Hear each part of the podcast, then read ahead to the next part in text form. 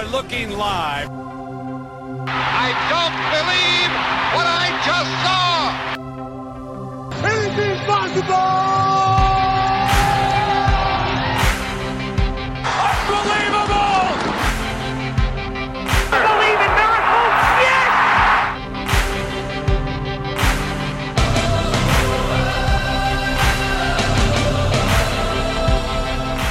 Live from the most beautiful place on planet Earth, it's the 252. Sports Talk Radio is done by academics. I'm Chris Garris. I'm Chris Moore. And I'm Sam Mulberry. I sense skepticism. I'm going to go out and learn. There's a freeze warning for tonight, dude. Ah, it's wonderful. It's crisp and sunny, and there's green things growing, and it's not too hot. I love May in Minnesota. I'd love it more if there was a baseball game to go to. But here's the ultimate dad joke. I love May in Minnesota, especially when it falls on a weekend. But... Have your kids started identifying dad jokes? I've been like, no. My kids will tell a joke and then they'll say, "Oh, that's a dad joke." And I just feel insulted at this point. We're in a different stage of life. My older kid, just discovered that there are books full of jokes that have been pre-printed for you. Please send help. I need help.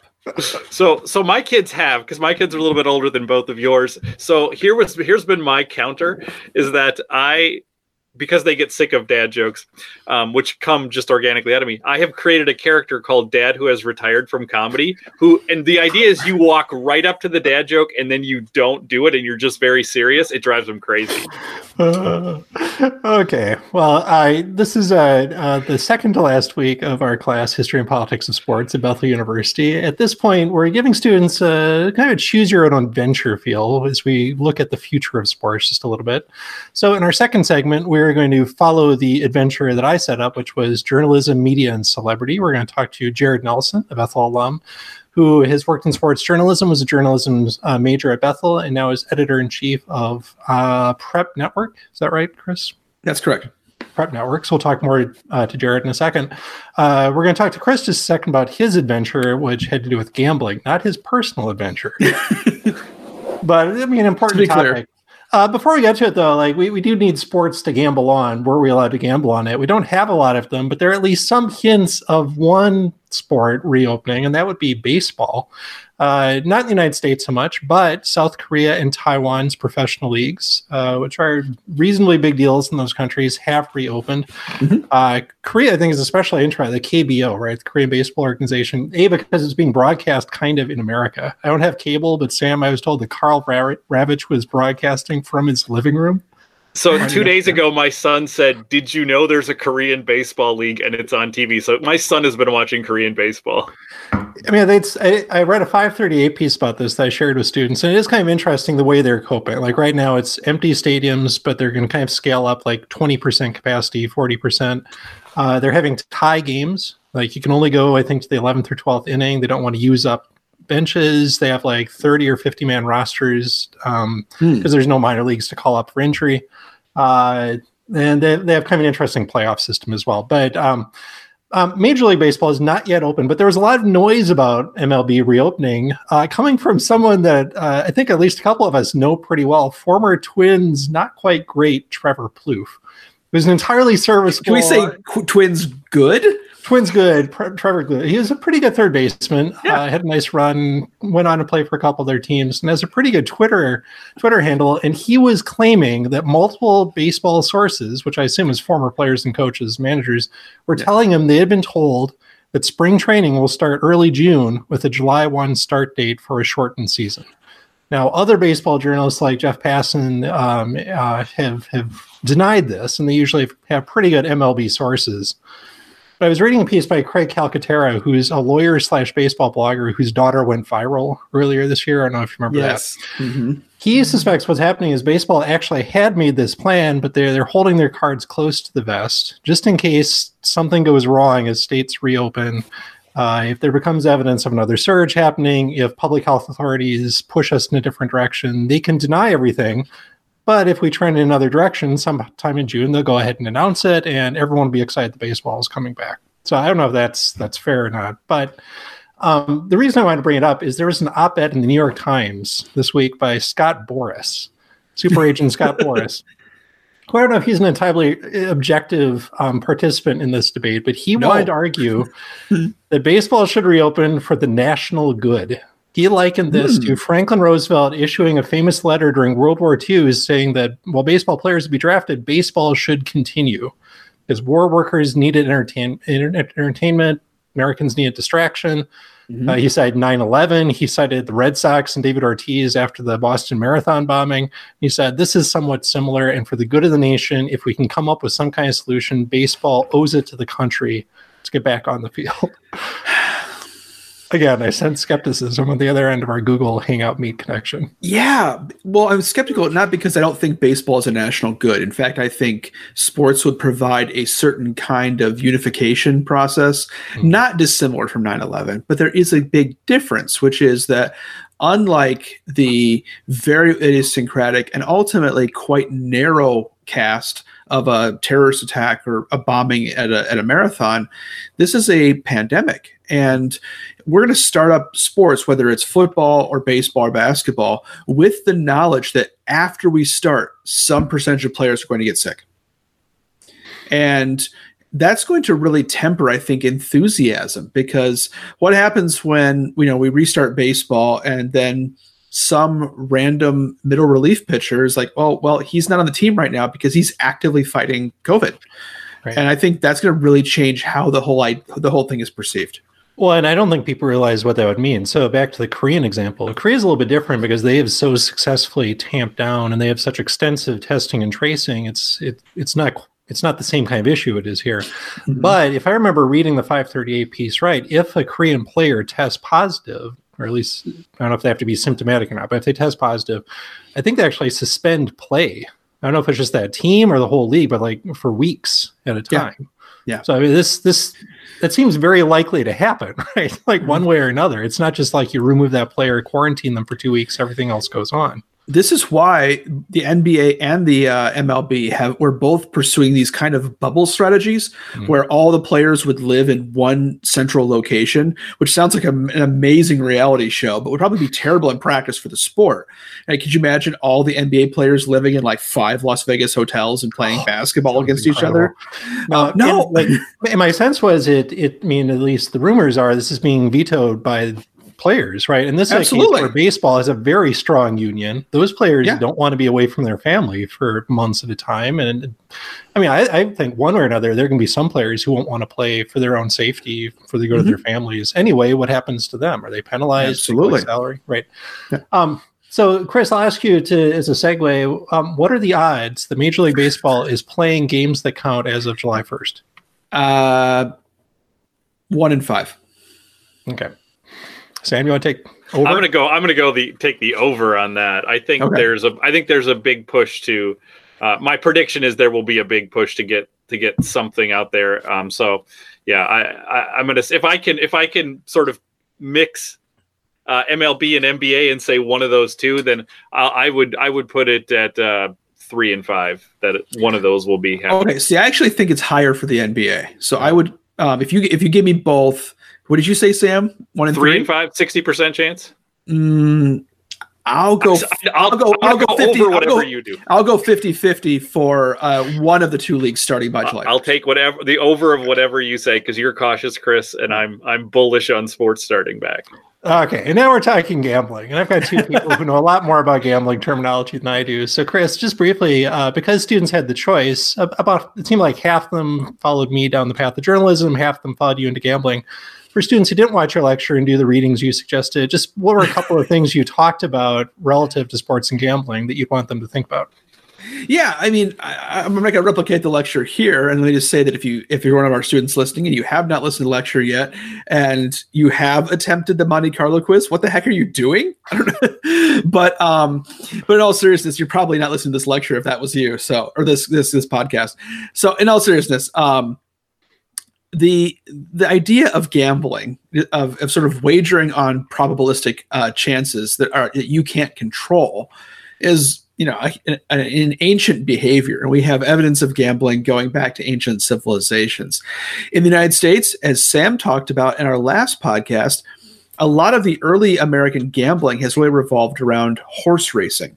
There was some gambling on prize fights and other kinds of things as well, but really the institutionalized, that's a big buzzword for me in this class, but the big organized systems of gambling in the United States were based on horse racing. And they really tracked with the formation of the country. So as the country became more of a national country than a collection of colonies or a collection of states, especially after the Civil War, horse racing became a national sport and gambling became a national enterprise surrounding that.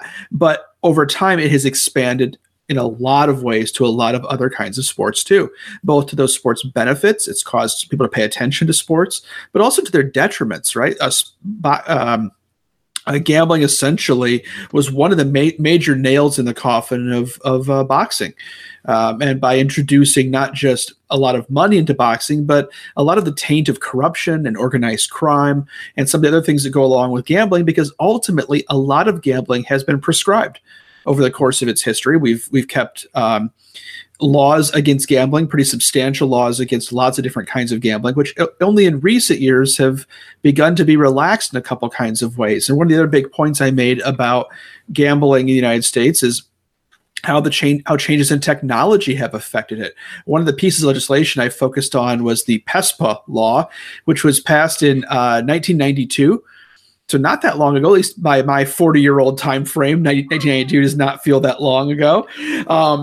And was designed to basically keep sports gambling out of professional and amateur sports, so out of college and college basketball and college football, and out of the NBA, NFL, NHL, those kinds of things. And over that law is now defunct, and because ultimately.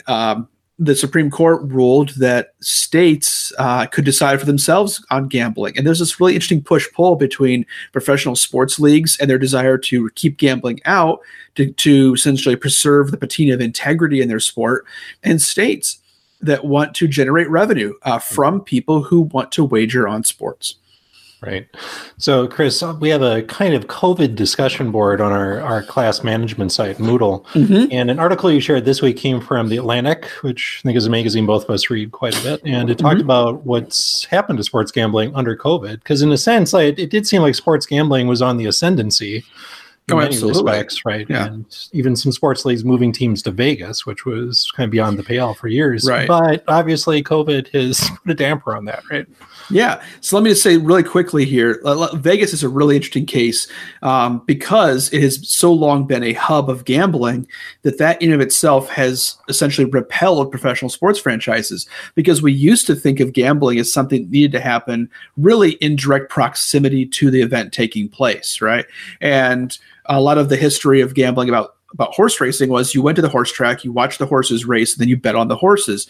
But with the rise of things like pari-mutuel gambling, and Sam could talk more about this, but sort of being able to off-site or off-track betting, watching horse races that aren't where you're at. And over time, the expansion of the internet allowed people to bet on sports where they're not proximate to them. And with the relaxation of gambling laws around the country, there was no real holdup or no real impediment for Las Vegas having an NHL team and soon an NFL team too. Mm-hmm. But that said, now that we're in the midst of COVID and in the midst of pandemic, sports have kind of dried up, and there's not really a American league to be wagering on at this time. And so we've turned to other kinds of pursuits, including South Korean baseball, which we were talking about just before we got on the recording here too. Right. So it'd be interesting. I mean, I think one way or another, the final essay students will write, we'll probably talk about COVID, its impact on sports. I don't know if that's an article some students might want to follow up on, but we'll share that on Moodle for students and on the episode page for other listeners who might be curious. Yep. I think, Chris, you're going to attempt a smooth segue between your topic for this week and your topic coming up next week. So go for it. All right. So gambling is one of the reasons that gambling is such a pernicious question, or such a dangerous kind of question, is because it involves not just sports and public policy, but also ethics and morality, and specifically Christian morality. And some of the major leaders opposing expansion of gambling are some of the same forces that oppose the expansion of alcohol consumption for moral reasons. And the three of us teach at a Christian institution that explicitly says that people who are part of this institution are expected not to gamble in the same way it says they're expected not to use tobacco or other kinds of sort of social mores. So I have to ask the two of you, as people who I know are a little bit greener on the gills when it comes to esports, do you know what a loot box is? I think I do. That's an L-O-O-T, not L-U-T-E, by the way. Yes, I think I absolutely have no idea what this is. So a loot box, I'm happy to tell you, is something that you can earn in a number of different kinds of video games, which give you some kind of permanent asset inside the game. So for example, in an adventure game, it might be a new costume for your character or a new kind of weapon, or even like a dance move that your character can perform that they couldn't do otherwise. And these are very prevalent in games, but game designers have learned that these are very lucrative, and so they don't just give them away, but they actually charge you. And you can pay money to essentially take a roll of the dice or a gamble to see if you'll get that coveted item that you really want for your character. And some people drop real money on these kinds of loot boxes. And so even though the game itself might cost $60, there's some evidence that suggests that players will double that with their purchases on loot boxes. And there was a study that I shared with the students in my lecture that suggests that people who have a higher propensity to be problem gamblers also show a higher propensity to be problem loot box purchasers. Mm-hmm. And so this is why some states have shown an interest in regulating video games, much like gambling is regulated, because of these kinds of gambling-like behaviors in the games themselves. Wow. So Chris will be talking about esports next week and fantasy sports, I believe. Yep, and we'll actually have a Bethel-related guest on our podcast next week to talk about esports at Bethel. So I can't imagine why you wouldn't want to listen to that. But if you want an alternative, I'll be talking about performance enhancement and transhumanism, which I said a little bit about last week when we were talking about horse racing and car racing. So we'll be talking about steroids, doping scandals. We'll talk about disability at least a little bit. And we'll have students read an essay by a transhumanist activist who wants to do more to meld man and machine than we've done so far. So stay tuned for that. We will put it on Moodle by Monday and send you an email once it's all ready to go. It'll function much like it did this past week. Okay, well, that's all just to whet your appetite for the main course, which is an interview with Bethel alum and sports journalist Jared Nelson after a break.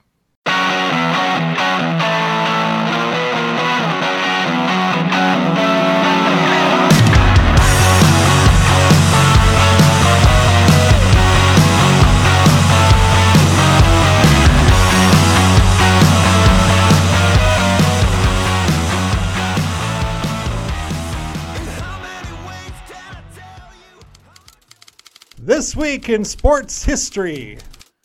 Los Angeles, California, May 7, 1959. Over 93,000 fans, the biggest crowd in Major League history, watched Dodger star Sandy Koufax defeat the New York Yankees in an exhibition game that raises thousands of dollars to help pay the medical bills of retired Dodger catcher Roy Campanella, paralyzed in a car accident the year before. Moscow, Russia, May 8, 1984. The Soviet government announces it will boycott the Summer Olympics in Los Angeles in retaliation for the American boycott of the 1980 Moscow Games. While 13 Soviet allies joined the boycott, the LA Olympics are a huge success, making hundreds of millions of dollars in profit and drawing huge TV ratings as the American team wins 83 gold medals. Accra, Ghana, May 9, 2001. A soccer match between Ghana's two most popular teams ends in tragedy after the host side scores two late goals to win. Visiting fans threw bottles and plastic seats onto the field. When police fired tear gas into the stands, thousands rushed to the exits, which are locked. Over 120 people are crushed to death, the worst stadium disaster in African sports history. London, England, May 11th, 2013. In one of the greatest upsets in FA Cup history, Wigan Athletic defeats Manchester City at Wembley Stadium. In the same season that was relegated from the highest level of English soccer, Wigan defeats the reigning Premiership champs on a late header by midfielder Ben Watson. Which Maloney takes. It's in! It's Ben Watson! It's Ben Watson for Wigan Athletic! They've surely won the FA Cup! For Dave Whelan, for Roberto Martinez! You just cannot write scripts like this. You've been listening to This Week in Sports History.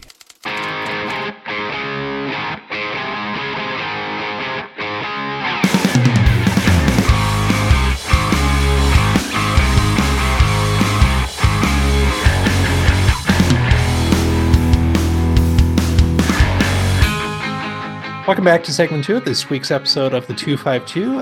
In recent weeks, we've done a lot of conversations, Sam, Chris, and I, but we actually like using this segment to bring in other kinds of voices to not just the podcast, but the class. And so this week, as we talk about sports journalism and media, we wanted to talk to an actual, honest-to-goodness sports journalist who, not too long ago, was sitting in classrooms like the ones that you students were sitting in. Please welcome to the podcast, Jared Nelson. Jared, thanks for joining us. You bet. I'm happy to be here. So, Jared, you graduated from Bethel, was it 3-4 years ago? Yeah, 2016, May of 2016, I graduated. So I'm hitting my 4-year mark now, officially having been out as long as I was there. Okay. Oh, and you majored in journalism, but I think also minored in political science. So it sounds like you knew Dr. Moore a little bit. I did. That sounds like an ideal study program, you know? It is. I had international relations there, and really, just like any student, liberal arts, trying to figure out what I was into, and just loved political science, always loved history, always loved kind of that approach. And so I picked that up about halfway through and really kind of relished my time in those classes. Cool. So Jared is currently editor-in-chief of Prep Network. So we'll talk more about what that is and what he does. But we always start these interviews just by asking, what is your sports story, Jared?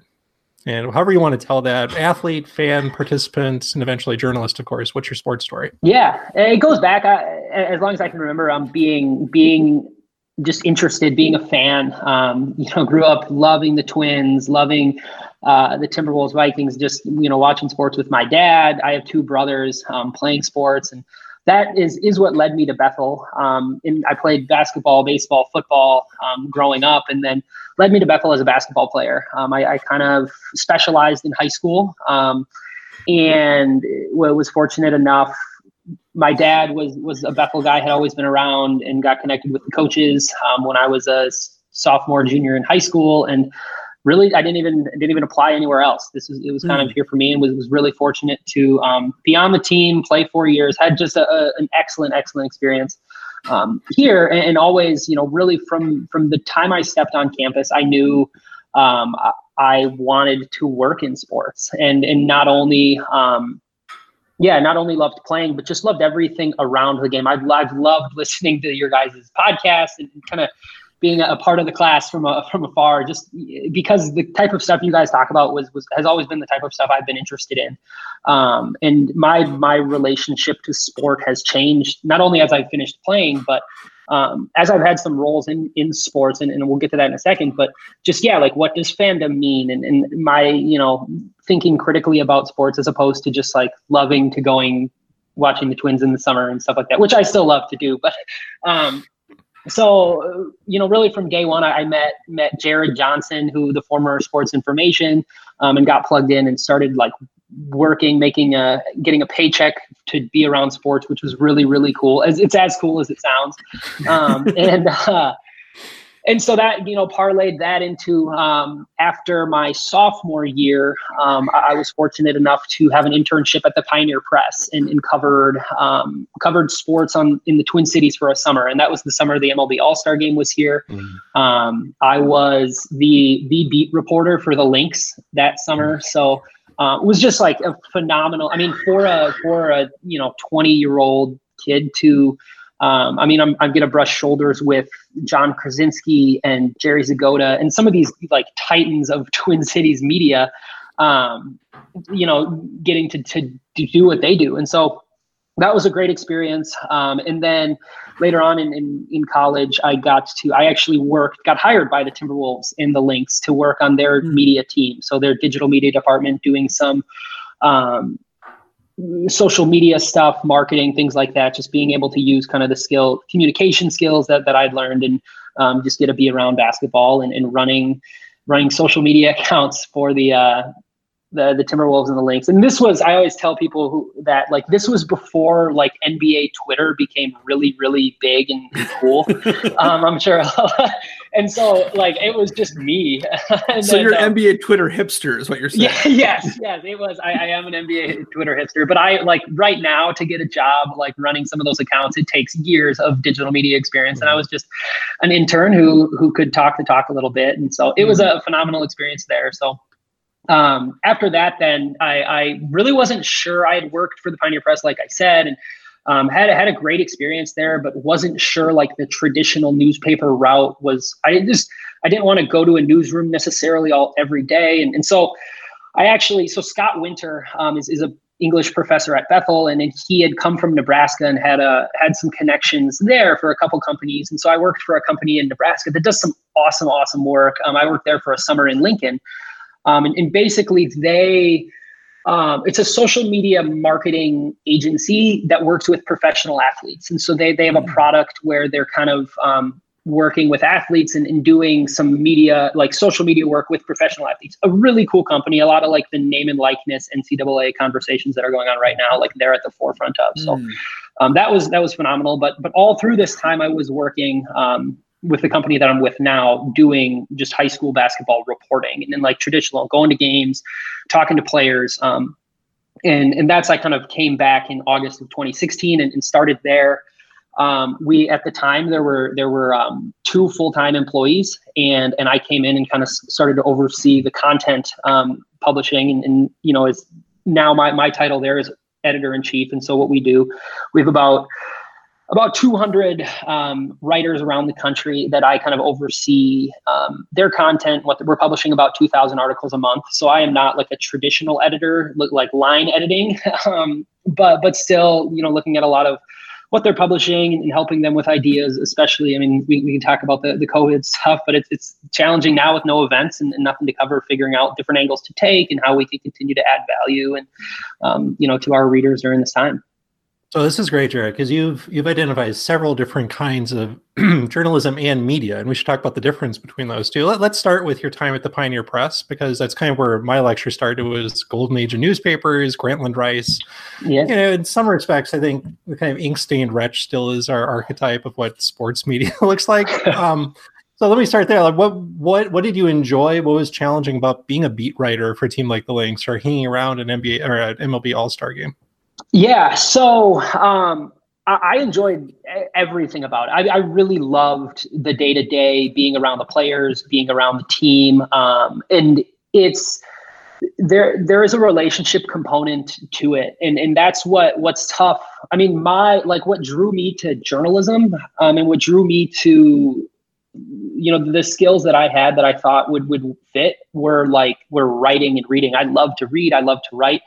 And so much of journalism is not, it's about that, but it's about so much more. It's about relationships. It's about, talking to people and figuring out, okay, you gotta just managing a relationship with a source and things like that. And as a 20-year-old intern, reporting intern, I'm stepping in here and I don't have those. And it was actually fun. I remember, I'm sitting there and talking to these guys and trying to figure out how they do what they do. And they know, at the end of the summer, I'm kind of going to be leaving. And so they, they're kind of saying, they're helping me out a ton. They were so gracious, but I just loved that experience of seeing them, after the scrum in the locker room. Kent Youngblood was the Star Tribune reporter at the time. And he, all the other kind of people would leave, and there's blogs that are there and there's, and Kent would always kind of hey, Lindsay Whalen. And he would just kind of put his recorder down, and he would ask her a few questions off the record.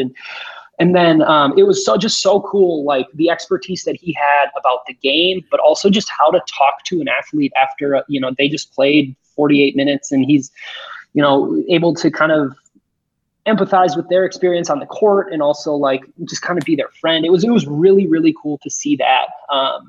Dynamic at play, and I mean those guys have been doing it for decades, and just to see that how they developed that skill. And it was fun. The other thing I would add is that the beat writer gets a lot of the headlines, and those are the guys that kind of we know, but there are so many events that I got to cover that were just so off the beaten path. I covered the regional disc golf championships, and it was an the characters of the people that I was there. It was like a Rick Riley column where he's going to these kind of random obscure things. I covered it was called power hockey, and so it's a like an adapted sport, like people kind of in power chairs, but they have these little hockey sticks. And, it was incredible, like talking to those people, how excited they were, and just some really really fun experiences getting to go to places like that, and I covered like a Minnesota Wild, like a training camp in the summer thing, and getting to go to the locker room. So they were really, the Pioneer Press was great about like just throwing me into stuff and letting me talk to a bunch of people. And as the 20-year-old, I don't have the relationships that the beat writers had, but I was able to still just get in there and see how they do it. And so you go from reporting on sports to actually working for a sports organization with the Timberwolves and Lynx, which is something I mentioned briefly that, leagues, teams, athletes themselves are becoming they're covering themselves, right? Was that a tension for you as someone who had been trained as a journalist to now work for the team in a sense, almost like more of a marketing role? Yeah. I wouldn't say it was a tension for me because I understood that I was trained well. Professor Winter, was good about just the difference between PR and journalism. And I think like my affect, I'm a harmonizer. I don't always like stepping on toes and asking the tough questions. That's again not the area I'm the most comfortable, but I am enthusiastic. I love getting people excited for things. And so I think like stepping into that role, that marketing role was it was comfortable, and I knew the difference between what the journalists were trying to do and what we were trying to do. And I have so much respect for, I love journalism as an institution and still am very close to that. And, but also understanding like my role here is to promote the team. And so, it's that there's a difference there. And I think as consumers, it's important we recognize that difference. Sure. Yeah. So now finally, just let's close then with Prep Network. First of all, is this purely digital? Is there any print dimension to this, or is it all online? There is no print dimension. Yeah, we are 100% online. So it's a subscription that we're publishing. All of our 2,000 articles are located at. We have a couple different networks inside of our parent company, Prep Network, doing boys basketball, girls basketball, football, volleyball. So.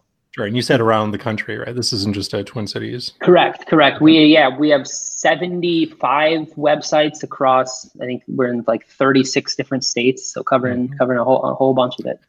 So sure, can I nerd out with you here for a second? So, yeah. As you probably remember, and as our students are sick of hearing about, I'm sort of a fan of the Ohio State University. And I don't follow high school recruiting, but I just know that, a fine crop of young people show up every year to Ohio State to win championships for us. But other people do. And I know that there's this real industry sort of following recruitment. So how much of high school sports coverage is really influenced by the recruiting angle as opposed to just following the sport itself? Yeah. So this is a conversation that we have every day because that industry of recruiting is enormous, and it's all, it's like, and this is what we were doing largely when I was in Lincoln. The company was called Open Doors, and Open Doors, they would basically take the fervor that comes with Ohio State football and, allowing those athletes to monetize that fervor. And so, but if you write an article on a kid in Minnesota who is considering playing football for the Gophers, Gopher football fandom is to a smaller degree than Ohio State, but like Gopher football fans, they want to read that, they want to pay for that. And so that industry is huge. And that's actually what we do at Prep Network. We definitely touch that stuff a little bit, but our kind of entire angle, our differentiators, we do try to go a little deeper. And we're based here out of Minnesota. We have one Division I school in the state. And, in a given year, we may have 10 Division I basketball players. And of those 10, maybe 3 to 5 are going to be like really national recruits. And so what we've tried to do is go a lot deeper. And we talk about MIAC recruiting and NSIC recruiting. And,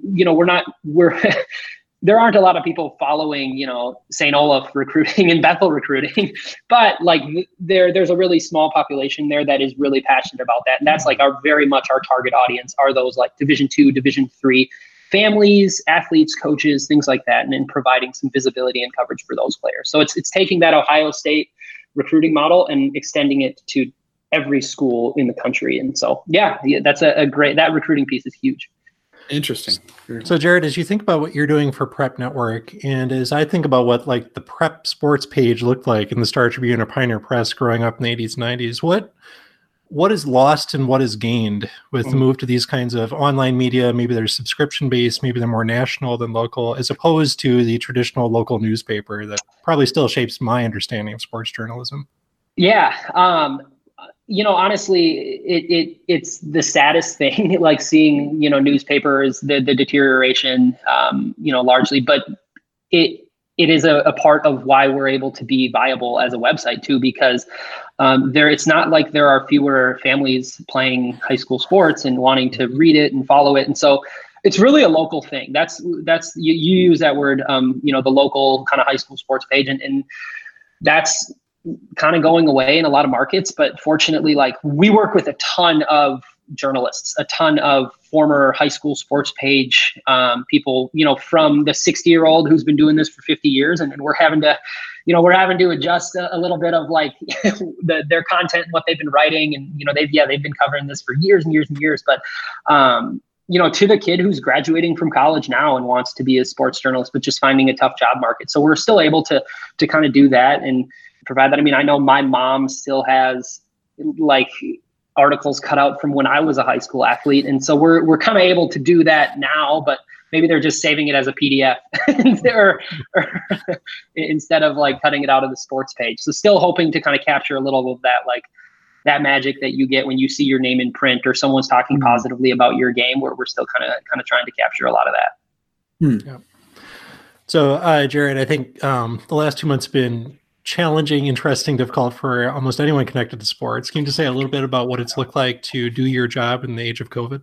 Yeah. I mean, it goes back a little bit, like this industries all over are having their share of troubles, and newspapers are one of them. I know a lot of journalists are getting laid off, and that's making my job, a huge part of what I do is talk to potential writers for us. And so just having a lot of conversations with people who have lost their journalism jobs, it's not fun conversations to have, but, you know, we're able to provide a little bit of salve where giving them some work in the short term. And so that's one way. I mean, this would be a period now where our basketball writers are going to like summer basketball tournaments, AAU, and those aren't happening. Volleyball is the same way. And so it's working a lot with them to figure out new ways to do things. We've really stretched out our postseason coverage and done a lot of like all state teams and things like that. We're, you know, starting to looking ahead to the next season. All right, here are some players to watch. Here are some storylines to watch. Doing a lot of like city specific coverage. So just, you know, trying to figure out new angles when you can't be in the gym. You know, it's unfortunate, but hey, we can still add value. We can still, you know, promote the players. We can still cover this scene, because, like you're saying, you know, they miss it, and we're able to scratch a little bit of an itch in that way. So yeah, it's had its challenges, but people are still on the site, and, you know, hopefully liking what they're reading. All right. Well, Jared, let's close by asking you, what advice would you have for students who might be listening? I know we have a couple of people right for the Clarion. Maybe there's some others who are newer to Bethel, still trying to pick their major, their path. What if they like what they hear about what your job looks like, if they want to follow in your footsteps, what can they be doing right now? No, and I think you mentioned the Clarion. I do think journalism is a special special field, in that what you would do your first day as a journalist is the same as what you would do on your last day. And that's right. That's going and talking to people. And so, I mean, my experience at Bethel was filled with hours, you know, writing for the Clarion and in class, you know, do the work. And so I think that's something that's pretty cool. Starting a blog, like getting some just repetition. You don't need to have readers to just practice. And so that's, I think, like a pretty cool thing where that you can do is just start. It's then you have a couple conversations and say like, hey, I actually have been writing for a year. Check out my stuff. I think that's a valuable piece. And the other thing is just being interested in other stuff. And I know, just like any job, it's helpful to be able to draw on experiences from elsewhere. And so, having when conversations come up, and journalism is a great example of like the monetization piece. And okay, like it's been hard, and they haven't cracked the code necessarily on the business model of newspapers online. But just having experiences and being read, taking an economics class in college and being read on some of this stuff, you don't have to be an expert, but just being able to add a perspective somewhere else, or being able to say like, I read a book once where blank. I just think that's so valuable, as the nature of work changes. It's a good idea to be well read and be versed in things other than that super specific niche. So cool. Well, Jared, we could talk for a lot longer. Chris, do you have any closing questions for Jared? Well, to make the subtext text, it sounds like a pretty hearty endorsement for the liberal arts right there. Yes. But Jared, what's the sport that you are most concerned about returning to normal after the coronavirus? Yeah, I think that I really do in – This is tough because I don't think so much about like in between the lines as much as what sports are most enhanced by, the culture, having the rest of the fans there. And so college football is one to me that I think like, the NBA, they're going to, if they play it at wherever, it's going to be weird for a little bit. You're going to hear a lot more squeaks on the floor and it's gonna from the shoes. But I think like ultimately that's not good, but there's just so much culture around the like spectacle of a Saturday in the Southeast. And I think like that being taken away is going to be different. And I certainly don't have an appreciation for, if you've gone to those games for the last 40 years, what it would mean for someone to tell you, you can't go this year, you can't tailgate this year. I think like that is something that there's going to be a little bit of a reckoning there. So I'm a little bit nervous for that. I think like NFL is a little more commercialized where they're going to be able to just say like, yeah, no fans, this is okay. I think college is going to be tough. Yeah, I think you're right. I think it's another example of this theme we've talked about in class, Chris, of sports as a kind of religion. Think about the way that some Christians have responded to not being able to worship. Having lived in the Southeast a little bit, I know something of what Florida or Alabama or Georgia football means, and not being able to go to that church on Saturday is not going to be taken well. Okay. Yeah. Well, we can keep talking, Jared. Your fantastic interview. It was such a good guest. Thanks for taking the time. Hopefully we'll send some students to chat with you some more about what this looks like for them. Thanks, Jared. Please do. No, keep up the good work. I've loved listening, and encourage other professors too. It is a great value for alumni to stay in touch and keep the education going. Okay, we'll be back after a short break to wrap up this episode of the 252.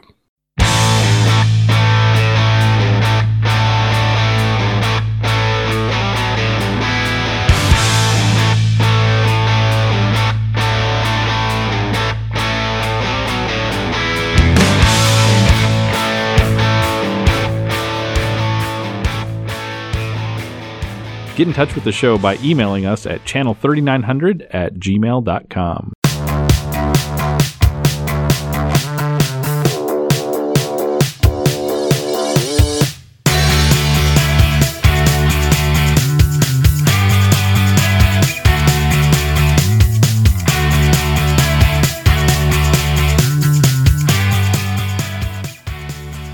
Okay, Sam is headed out the door. It's one of his 20 committee meetings that he has to go to. So let's do 3 to C before we wrap up this episode. Chris Moore, kick us off.